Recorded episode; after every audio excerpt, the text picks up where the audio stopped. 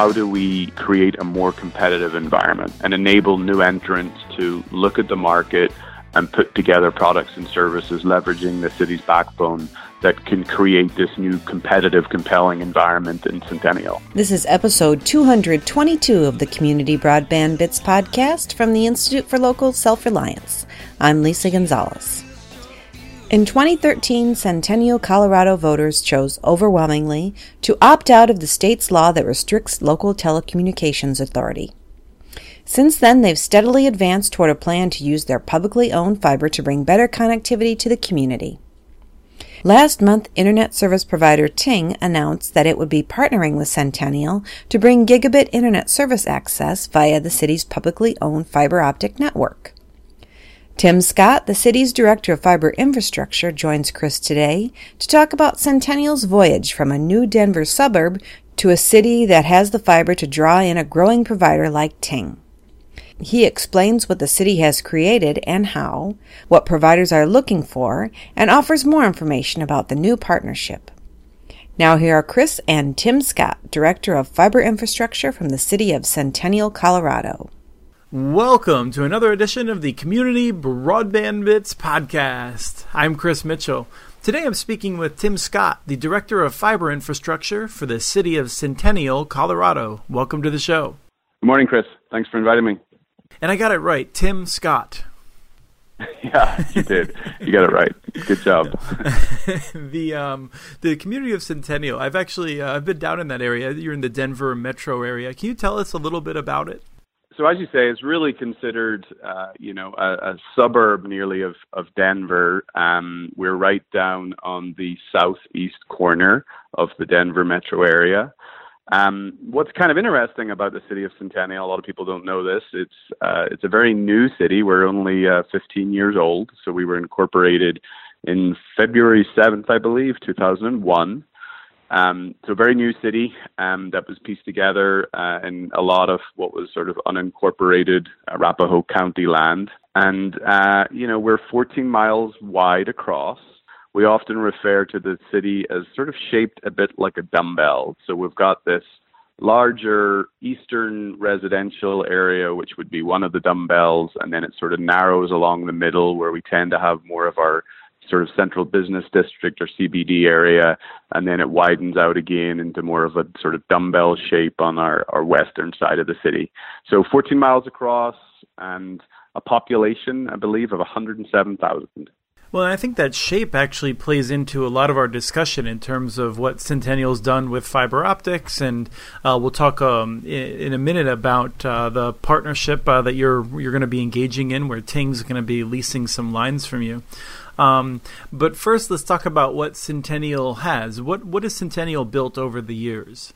The city really has been on um, a path of really trying to figure out how fiber can, you know, continue to develop the city and, and keep it keep it ahead really of a you know a very competitive growing Denver metro area um, and sort of looking at ways to you know use fiber as a leading edge tool that continues to keep the city at the forefront. So whether it's from an economic development perspective, you know, for creativity, um, for our own you know city services, um, and this has really been a path that the city's been on probably for, I would say, four years. So it's probably a good, a good indicator, hopefully, to some listeners of really how long it can take to to figure all these pieces out. And I know, Chris, that you had met many of the their council members that attended some of the broadband shows over the years as they really tried to to put these different pieces together. During those years, they they they took some really Im- important steps, I think, to uh, sort of get the city prepared ultimately for a broader, you know, fiber initiative or with partnerships potentially a fiber to the prem- premise initiative. Um, and across those years, um, they continue to invest in some city-owned fiber. We, we have about 50 miles today of, of fiber along sort of most of the major roads uh, through the city. Um, and, and they primarily are used, uh, it's, it's city owned fiber and what we call ITS for intelligent traffic signaling. Um, and it really doesn't do any more than that. Um, but that in itself has really served a purpose because uh, the city, through a public works department, you know, built, deployed you know, manage contractors to, you know, obviously deploy that fiber. So some of that knowledge is internal within the city now, which is great. Um, but probably most importantly, really what it required was the building and ownership of existing city conduit that that fiber would reside in. And I think what we learned as a, as a city is what we learned as a city is that you know ownership of that physical asset is so important, and in this case, ownership of as much as our own city conduit was really important because ultimately that's what's going to be leveraged in our you know what became our next phase of of our fiber build out. Well, I think the shape of the city is actually really works to your advantage because if I understand it correctly, you were able with your intelligent traffic signaling to put in conduit and fiber along a few major corridors and yet be very close to the vast majority of premises in the community. Yeah, that, that's correct. Um, today, or if if we look at sort of 2013, which is really our our starting assets for our sort of fiber master plan, which we'll talk about, which is really our 2016 initiative if we look at our assets in 2013, where we had fiber and conduit, it really isn't that different from where we're going to invest and build new fiber in 2016 going forward. It's just a different, let's call it a different type of fiber with a different purpose, and that's going to be for serving, you know, our community anchor institutions and for serving ultimately businesses and residents. But, but you're right. Even in 2013, the city already had a strong footprint of existing city-owned conduit and some existing fiber serving or traffic signaling, and would run, you know, east to west across this across the city uh, down those main uh, main roads, main lines, and as you said, really passes, you know, some significant um, residential populations.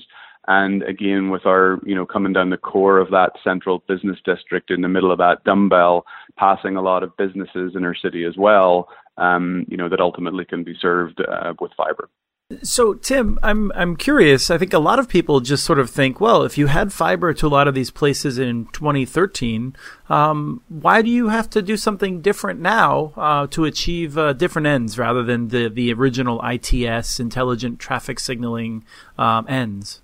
It, you know, and it, and it's a it's a great question, Chris. So, and it's something I think that you know the city probably took you know a good 12, maybe even 24 months to really fully understand and, and, and get their sort of head around completely that this strategy for fiber from a broader perspective needed to be a little different. So, you know, around 2013, the city had deployed fiber in typically a sort of, let's call it a point to point fashion, where the pure purpose of that fiber was to go from really one street crossing to another street cross crossing to serve uh, traffic lights and and that was a good purpose and why it was built at that time. But obviously, when it was built at that time, from a fiber density perspective, it was also low count fiber, like everything from 12 fibers up to 40 type fibers, but uh, what we would call low, low density fiber. And also, perhaps most importantly, I, I always feel a lot of communities tend to forget this is it's really the accessibility to the fiber that becomes important too. So it's not just where the fiber goes, but it's where the handholes are and the future splice points are that ultimately that stretch of fiber could be utilized to be used uh, from a from an expansion perspective. So where do you break into that fiber to create a lateral that could connect to an anchor institution, a business, or a resident? So it was a great starting point because it was uh, again conduit that the city went through the process of uh, either building and owning itself or getting it you know co-built with a with a carrier that may have been building uh, some conduit in the city too um, and then being able to use that existing conduit to serve a purpose in 2013, but again, revisit that conduit now in 2016 and say, okay, the best way for us would be to build a new, what we would call carrier grade backbone infrastructure, but again, using that existing conduit, a lot of it that was built in 20, 2013 and prior to 2013 to to run this high count. And in the case of the city of Centennial's backbone, you're going from low strand fiber to a 432 fiber backbone. And that is a lot of fiber. and, you know, a lot of people sort of fall off their chairs when they say, well, the city's, you know, building a 432 fiber backbone. So absolutely the, the city's backbone that will be deployed all around the city in, in many of the same locations where we had ITS fiber and city owned conduit, except now it'll be probably 65 plus miles of new fiber backbone, 432 fiber count, uh, the latest and greatest and from a you know spec perspective in terms of fiber that's on the market today.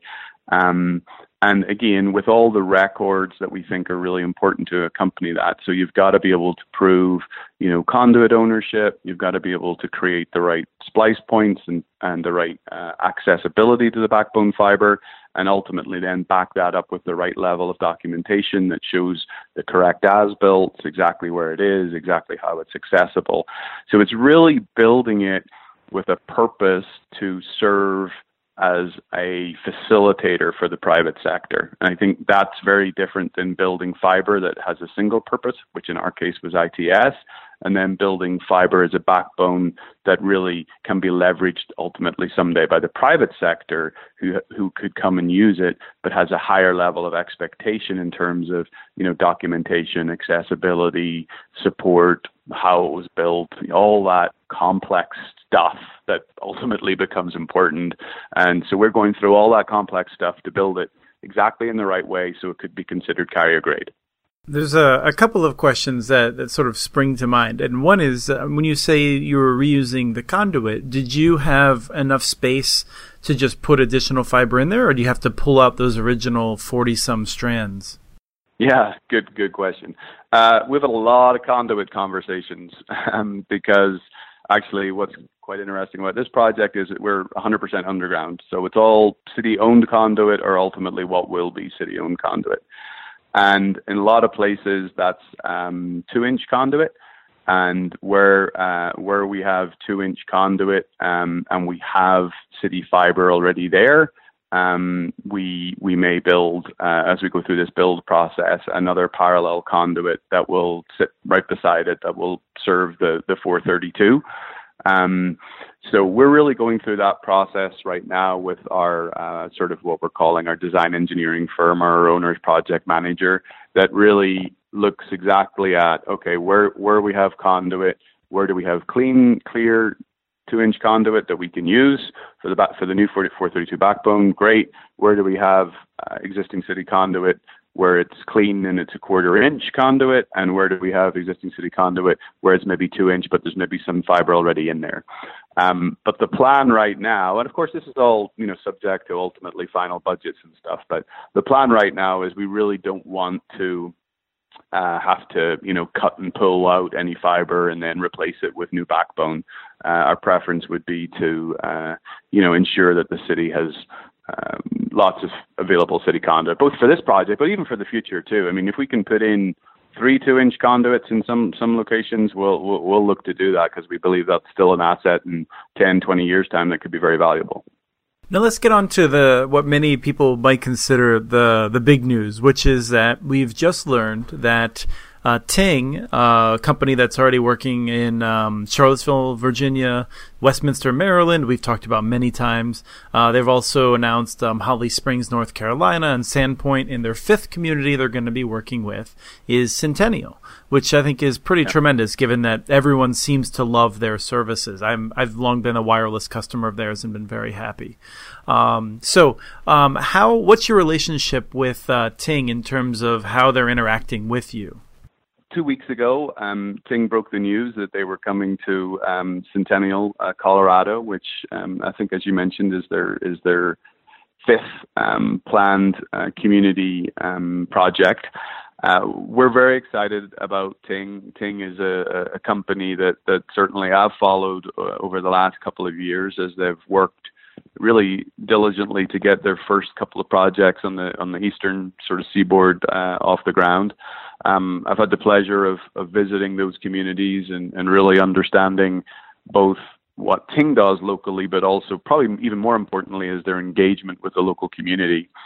Um, and Ting uh, followed a, a, an RFI process that the city had, um, expressed their interest in, in, in leveraging this new um, to be built uh, carrier grade 432 backbone to to really come and enter what I think is is, is a wonderful market for them. Um, you know, it's an extremely fast uh, growing area of the country. It's an extremely fast growing area uh, of the metro of the Denver metro market, um, and you know, we have actually in Centennial, we have the, the highest internet adoption rate in the country of 96%. So we believe we've got a, you know, very educated, very connected community.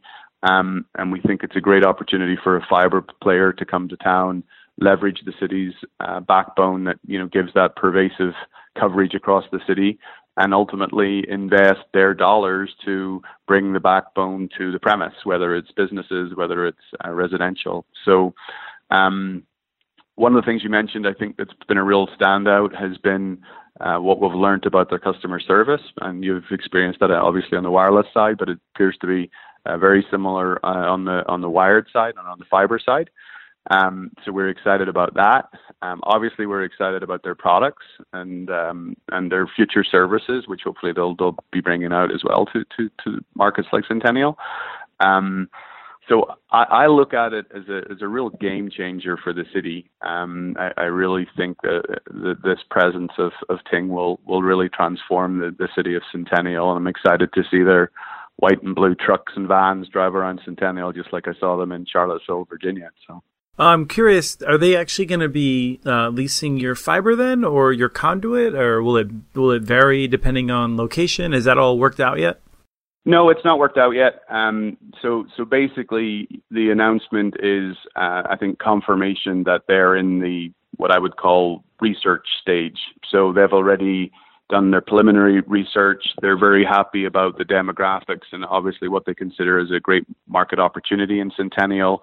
Um, now they, you know, drop down a layer and they start to figure out, okay, where exactly should we target first? Which residential areas of the city make sense? What about the businesses? You know, how do we do that? Obviously, they have a large step up to, to, to create in terms of creating a local team in the Colorado market, um, something they'll, they'll, they'll be starting very soon. So there's a lot of actions that they have to take.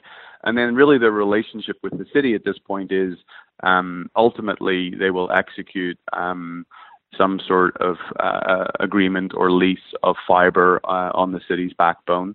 And I think that will obviously be, you know, dictated a little bit about some of the decisions they have to make about where they will go first, which areas of the city, which residential areas of the city. But the business relationship, if you want to call it that, is basically they're taking a, an IRU um, for fiber lease from the city of Centennial um, which would absolutely be obviously available to the next partner that might want to take an IRU on the city's backbone too. So that's actually something I wanted to ask you about. With uh, with 432 fiber strands, it seems like you have plenty of capacity then uh, for any other ISPs that might want to also invest in Centennial. Yeah, we do. I mean, the we are building deliberately a backbone that has a lot of capacity. You know, both for opportunities for private carriers to to lease uh, dark fiber capacity on the backbone, but also, you know, for our community anchor institution use, our public safety use for many agencies across the city. So the opportunity is there for uh, other carriers to to lease uh, fiber on our backbone and make that bet of investing to create fiber to the premise opportunities. I think a lot of people think about it, and I think a lot of people see those opportunities, but actually taking the steps that Ting have done to create the brand around it, create the local teams around it, have the products, services, and customer support to back it up. Eh, those are different. Those are different steps. So we're we're very pleased with the partnership. Um, we're very pleased with, with where we are with Ting, and and um, you know we look forward to the decisions that they make uh, over the next few months, which will really set up what they do in 2017 and beyond. Now, this is something that is this is a key moment in the podcast that I usually come up against, and that is um, we could end it right now and have a, a, nice short podcast. But there's another question that's burning in my head, and you're a unique person that can help answer it. I think you have a, a pretty long background in dealing with various open solutions, uh, both dark um, and lit kind of uh, open access um, approaches. Uh, your background, um, you've worked previously with Axia, which um, is an open access provider uh, working in the state of Massachusetts. Um, and and I'm really curious if you can just, you know, some of our other cities who aren't Centennial, who are trying to figure out um, how to think about their different options in terms of a dark versus a lit strategy for encouraging uh, open competition in the community. Uh, what what thoughts can you give them? Yeah, and, and it's a great question, and I think you know one, Chris, that we've we've seen tossed about for, for, for years at various you know broadband and community and fiber forums, and I think the the way that I would answer this is first of all just talking about what the city of Centennial did. So the city of Centennial really tried to figure this out for a number of years. Went through the process. You know, you've got to sit in a room and have everybody say, okay, we can either at one end of the scale do nothing, or the other end of the scale we can do everything, meaning that we can build a network, fiber, electronics, you know, offer services, be com- move into the whole competitive environment. And at one end of the scale, it's obviously zero dollars, do nothing, and the other end of the scale, it could be 150 million dollars plus and and become this new entity. And I really believe that in all situations, depending on the community, there's a model for each. So in, in the case of Centennial, it was not really to, to, to pick a sort of you know a middle ground or anything, but the, the right answer because of our drivers, which was we didn't have a significant fiber in our community from a city perspective that we could really leverage. Um, we had a competitive environment in the sense that we have Comcast and CenturyLink, but no fiber products being developed um, or, or, being brought into the community to, from a fiber to the premise perspective. We had small, small numbers of fiber where the largest enterprises could get served with basically expensive fiber. So we really felt from an economic development perspective, the focus was on how do we create a backbone that create can create a more competitive environment and enable new entrants to look at the market and put together products and services leveraging the city's backbone that can create this new competitive, compelling environment in Centennial. And again, that just takes a lot of time to go through the process to, uh, as a team, to figure that out, to get the right political support behind it, to to educate everybody that's on uh, council, not just the, the wonderful three members that we had on our on our fiber subcommittee uh, who, who are all three sitting council members as well. Um, it just takes time to go through that. So, so in our case, the answer to what Centennial should provide became very evident through a lot of different workshops. It became very evident of what we felt we needed to do to to change those dynamics. Um, you know, I see other communities that maybe are more rural and they really truly believe that they have to you know, move into what I would call the business. Maybe they only have one carrier serving their community, and maybe they're not very focused on it and doing a great job. And obviously, they need to go further on that scale, you know, towards that number that I talked about, that 150 million dollar number, where they need to not just build fiber, but they might need to light up the electronics and even provide, uh, you know, compelling uh, at least internet services.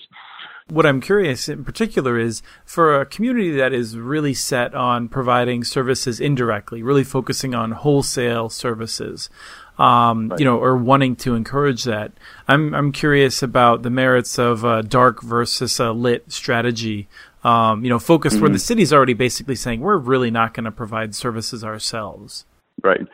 So yeah, and and I feel like in in our case we chose that dark fiber strategy because we see a line in the sand between being a provider of dark fiber and the complexity that's associated with, with making that business work and making those prices and products compelling for the marketplace. And then uh, on the other side of that line, the complexity of moving into wholesale lit services is just a different ballgame and you've got to have a different type of team and you've got to have different capital and you've got to have different levels of expertise and different levels of support in that option which would be wholesale lit services. So again for us it just became apparent through our process that creating a dark fiber backbone that was citywide that has been built to a carrier grade standard that you can prove to any private parties that you sit down whether it's the biggest guy in the country or the smallest guy, you can say, here's how it was built, here's the as built, here's the quality, here's the data centers and carrier hotels that the backbone connects to. Um, that becomes a very compelling proposition. And there's other things that are important too, Chris, you know, to ensure that that dark fiber proposition works.